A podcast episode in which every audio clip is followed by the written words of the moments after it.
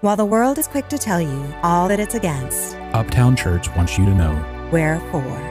We're for doing what's right, and fixing what's wrong we're for lifting up prayers, and breaking down barriers. we're for the brightest, Boldest, loneliest, finest, and most flawed among us. And most importantly, we're for you Uptown Church in the city. for the city. Okay, well, good morning once again. I was reminded of this story from, gosh, what feels like so many years ago now. Um, my husband and I, we've been married for uh, a little over a decade. Our anniversary is coming up. Woo! Yes. Um, we're making it. Yay. But I remember one of the first times that I met all of his friends. Uh, it was at his friend Chris's wedding. And so I think my husband, he wasn't my husband at the time, we were dating. I think he was taking me to this wedding so he could like test out the relationship in front of his friends and get their honest opinion. Like, is she the one, you know? Has anyone felt like you've been in that spot with a relation? You're like, I know I'm going to this dinner to be tested. Well, I went to this weekend with all of his childhood friends, and it's my first time really getting to know any of them at Chris's wedding. And at the rehearsal dinner, they all get up like you do at a rehearsal dinner and start, you know, sharing toasts and memories from their childhood, you know, um, of Chris and just stories of their friendship and all the years together. And it, it was great. There were like 10 of them. So it was just story after story after story. And at one point, my husband looks over at me and, and no joke, I'm like bawling.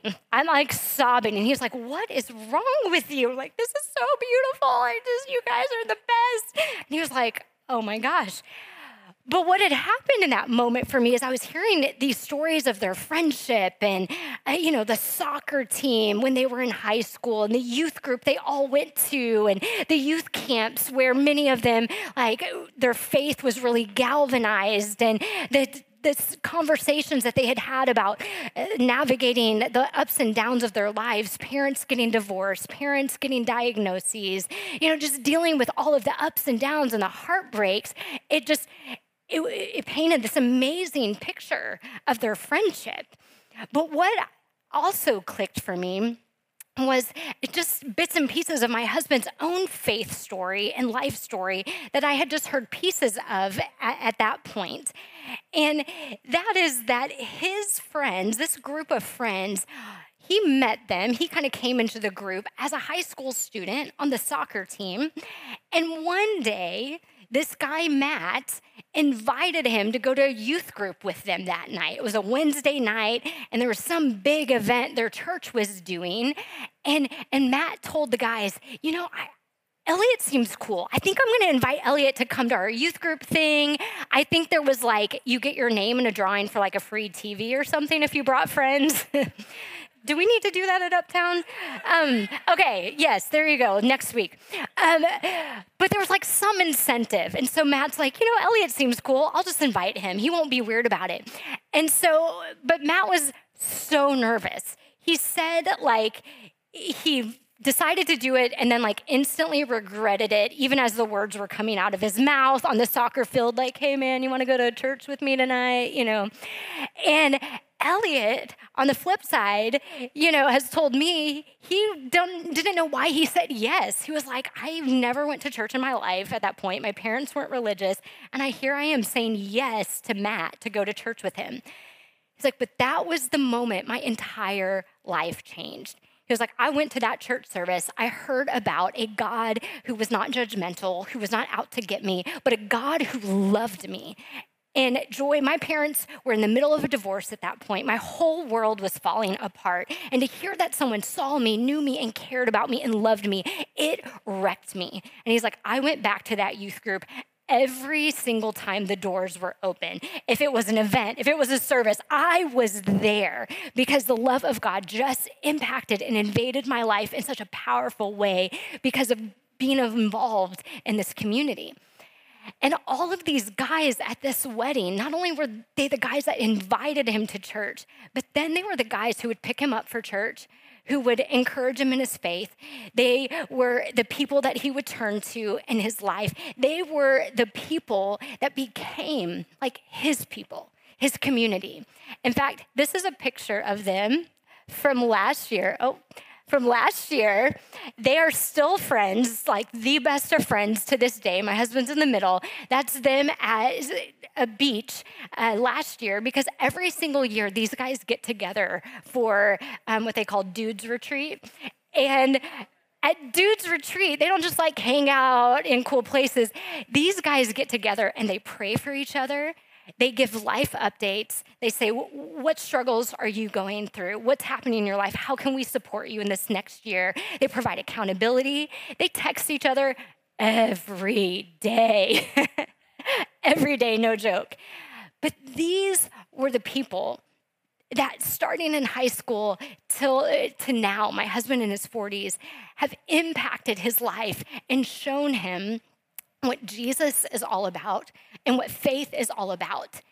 And you know, when I think about people's faith stories that I have the privilege of hearing, your faith stories of how they came to know that God is with them, that God is for them, oftentimes what I hear from people is the same sort of story. There was that one person that came into my life at just the right time, and without them, without them being a part of my life, my kind of community, I don't know where I would be today. Maybe you have somebody like that. Maybe it was that friend, you know, that maybe that person you were even reluctant to become friends with, or that first boss or mentor you had that showed you the ropes in your career and mentored and guided you along the way and just truly cared for you. Maybe it was your parents or a family member that was that way for you. But when I hear about people who have incredible, dynamic faith and thus full, meaningful lives, usually what they talk about is not the what's, the what things, the, the items that they did to build their faith, but rather they talk about a bunch of who's a bunch of people, persons that in their life influence them and shape them. So when we talk about what makes for a full, meaningful life, maybe that's one of the keys. Maybe the people in your life matter more so even than what you can do to build your faith and build your life. We're in part three of our series, Faith Full. And the whole uh, premise of this series is asking ourselves the question how can we live a meaningful, full life in a world that is insistent, insistent on running on empty? How can we get off the rat race, get off of the scripts that we've been given about being stressed, busy, and overwhelmed, and truly live a life that is worth living. Because we believe as people of faith, we believe as people who follow Jesus, that the goal of our life is not simply about what we do, what we gain, and some cool places we can go, but that the measure of our life is always about the person that we are and who God is making us to be, and that everything that we do stems out of that, that that's truly a life that is full and meaningful, one that's not defined by a bunch of do's and what's, but is defined by faith. And really, when you think about it, if you look at scripture, if you look at the life of Jesus, following Jesus is truly the antidote to the narratives that our world gives us for what it means to be a full life, to live a full life. I mean, you're told at your job, as long as you climb the corporate ladder, make more money, and get more prestige, life is good. But it often leaves you empty, stressed, and sometimes at the top, but very alone. Or we're told, you know what, you're happy if you can keep up with the Joneses, keep up appearances, look good, and have the stuff. But then we look good on the outside and feel empty and broken and depleted on the inside. Or we're told just add one more thing to your schedule. If you just keep yourself busy enough and distracted enough, you won't you just won't realize how miserable you actually are. That, those are the scripts that we're often given in the world for what it means to live a full life. But faith, faith is the counterbalance to that or the antidote to that sort of living because most of us know where that sort of living ends up. My guess is that's why you're in a place like this on Sunday morning instead of just out getting brunch, is because you know there's more to your life. And so faith offers us this alternative to all of the other scripts that we're given. So when we truly build a life around our faith and a confidence in God, we actually have a shot at living a meaningful whole life, one we don't regret at the end. Because we all will get somewhere in life, but very few of us will get somewhere on purpose and somewhere that we're very proud to be. But how? How do we live a life built around our faith? So many of us have been given this idea that faith is simply what you believe or it's just about the things that you do. But, but we know from what we see of Jesus, Jesus didn't say believe a bunch of things. Jesus didn't say, hey, join that religious group over there. Jesus said, follow me follow me, become like me, put your confidence in me, that that's the essence of what it means to build a life around your faith. And so we believe that following Jesus will make your life better because in following Jesus, it makes you better at life. It gives you those tools to live a meaningful life.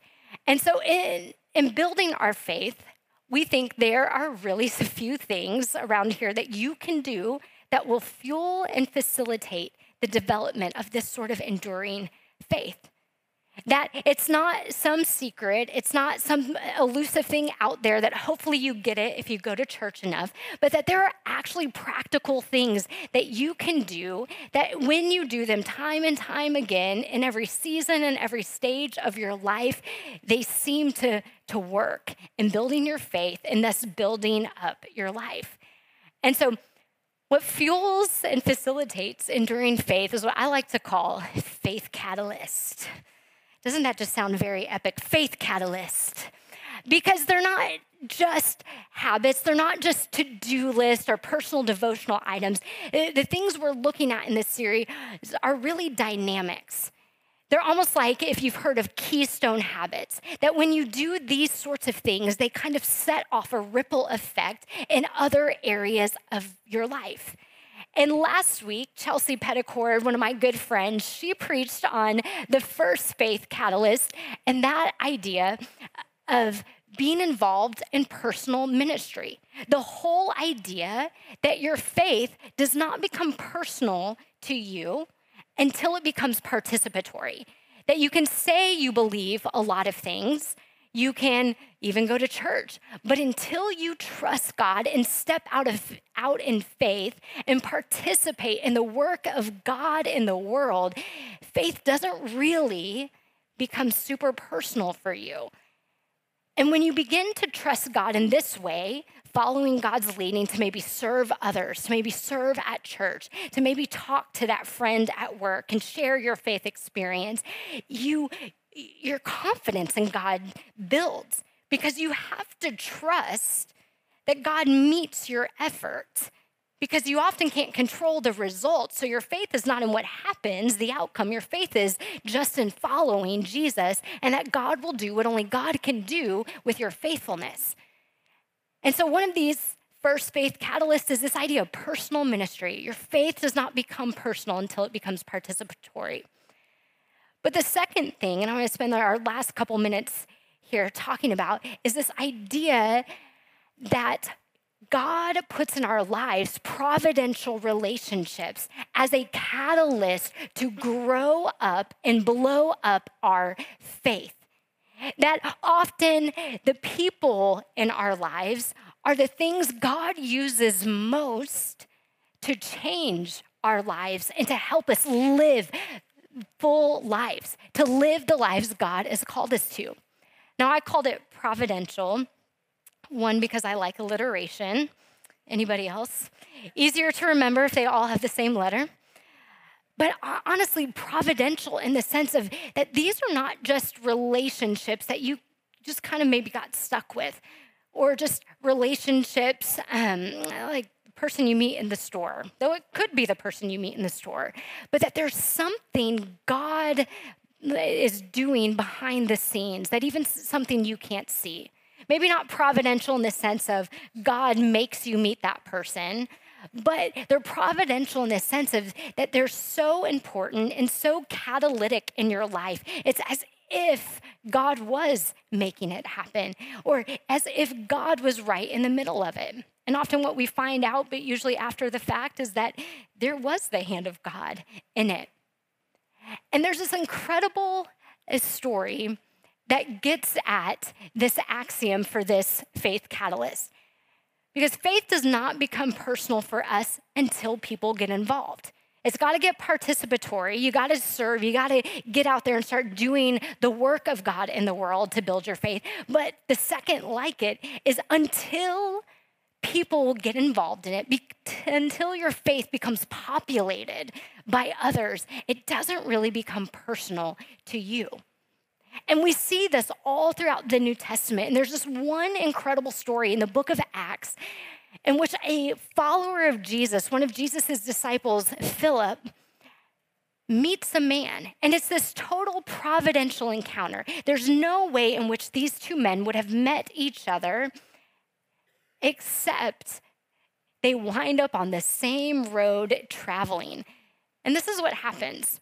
It says, Now an angel of the Lord said to Philip, Go south on the road that goes to Gaza. So he started out on his way, and he met an Ethiopian eunuch. Now, he was an important official in charge of the treasury of the queen. Now, this man had gone to Jerusalem to worship. So that's why he is in this area. That's why he's near Philip. He's gone to Jerusalem to worship. And now we get he, the sense he's going back to Egypt. And on his way traveling, God leads him to meet Philip. And he was sitting in his chariot reading the book of Isaiah from the Hebrew um, prophet and the Hebrew scripture. And the Spirit told Philip, Go to that chariot and stay near it. Now, I love this. It says, Philip ran up to the chariot and heard the man reading Isaiah the prophet. He didn't just mosey on over. It says he ran, like he went with haste.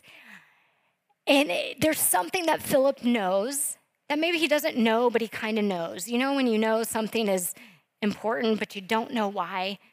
That's where Philip's at. And so he goes over immediately and he hears the man reading the prophet Isaiah and he asks him, Do you understand what you're reading? And the man said, How can I unless someone explains it to me? So he invited Philip to come up and sit with him. I love this story. I love it because it seems so random and like one you could just pass over and get to the next thing, the next Jesus miracle or the next Jesus story. But it is this prime example of how God uses people providentially in our lives to impact us, to transform us, and to change us. There's no way these two men, like I said, would have ever met elsewhere except they happened to be traveling on the same road. Philip has this nudge, and so he just he listens, he goes, he knows in following Jesus that when you feel the Spirit leading, you just you jump in. And so he does. And he meets this man who's trying to understand his faith, who's trying to engage with God, who needs something else in his life. He didn't grow up in church. He it was from Egypt. He didn't grow up like Philip did in the Jewish faith tradition out of which Christianity was born. He, he's probably not even a very religious man, but here he is at this critical moment in his life seeking something else, needing something more. And so he's pursuing God and trying to understand God and can't. And so Philip comes into his life. God brings Philip into his life. And Philip explains to him this is what the scripture is about. It's all about Jesus. Let me tell you, let me introduce you to who Jesus is. And it transforms and changes his whole life. If you continue to read the story, he says, I, I, I will follow Jesus. This is the answer I have been longing for. And he says, Can I get baptized right now? So Philip takes him to the river uh, by the road and baptizes him immediately. And his life is forever changed. The cool thing in this story is it's not just this man's life that has changed. We're told that he is an assistant to the queen. He's over her entire treasury. So he's very important in this kingdom that she runs. And the author didn't just put that in there to be like, this dude has been successful in his career. It's an important detail in the story because now we know that whatever has gone on in this man's life, it is now going out and rippling to an entirely new territory of people that have not yet heard the good news of Jesus. So not only has this chance encounter changed this man's life, but it has forever changed everybody he will engage with hereafter. Friends, God uses people in our lives. And it's not by accident, oftentimes, that we meet the people that we meet. Maybe you have a story like my husband where you can say, Oh, yeah, I had that one time. That's totally true in my life. Or maybe you can say, I don't know if that's been true in my life. But I can tell you this often the way God wants to move in your life, often the way God wants to transform your life is through sometimes the most wonderful and maybe uncomfortable encounter of relationship with other people. And in fact, if you read Jesus' encounters all throughout the New Testament, Jesus was the very, very best at this. He was constantly traveling about, teaching, and ministering, but he would encounter people along the way encounter people that he wasn't even supposed to encounter and talk to as a respectable Jewish rabbi. But every time he did, not only was that person completely changed, but we're even told Jesus was changed. There's something that happens in encounter, something that God can only do if we will open ourselves up today. So I want to close with this this idea all throughout the New Testament. It's called love of stranger or philoxenia. It's where we get our word today, hospitality. It comes from this Greek um, collection of words. And oftentimes, what we're taught is xenophobia, fear of stranger in our world. And we see that in our headlines violence happening, um, misunderstanding happening in our world that leads to chaos because fearing others. But the New Testament is all about, the heart of Jesus was all about this idea of love of stranger. That when you open your heart, when you open your mind to whoever God will bring about in your life, to whatever encounters God could possibly use in your life, that you the fear of stranger begins to melt away. And isn't that really something not only we need in our personal lives, but something our entire world needs? We live in this world that often we say it again and again because it's true and still true. We seem so divided, so angry, so conflicted. And yet, the way of Jesus, the way of faith, is the idea of loving those we haven't even met yet because we believe that not only will they show us something about what it means to live a faith filled life and thus a full life, but they will show us God Himself. That in a stranger, in another, we can actually encounter and get a glimpse of who God is. So this week, I want to challenge you. If you want to build your faith and build a full life, ask yourself these questions How am I positioning myself to be impacted by others? Do I stay in my bubble? Do I just talk to the people I already know? Or am I putting myself in a place where I can encounter new people? People who may not look like me, people who may not think like me, people I wouldn't maybe be inclined to talk to. But if I was just open and willing, God might use What things are you choosing to participate in? And then on the flip side, how are you allowing God to position you to make an impact on others? Are you open to that encounter at Starbucks not just being about the coffee you get? Are you open to, like Philip, when you feel the Spirit nudge you to go over and maybe, just maybe, God do something? How are you opening yourself up to others around you? And then finally, who has God already used in your life to grow your faith and fill you up? Because chances are there's at least maybe one person in most of our lives. And have you told them, I wouldn't be who I am today without you? Thank you. Have you given thanks to God for them and said, God, thank you so much? You worked through.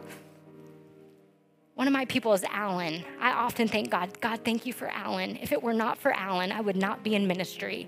Thank you and then be like them. Whatever they did for you, go do for somebody else. Thanks for listening today. Want to connect with Uptown Church? Visit uptownchurchdallas.org or follow us on Instagram. And be sure to join us on Sundays at 10 a.m. for in person worship at House of Blues in Dallas. God is with you, God is for you. Go in peace.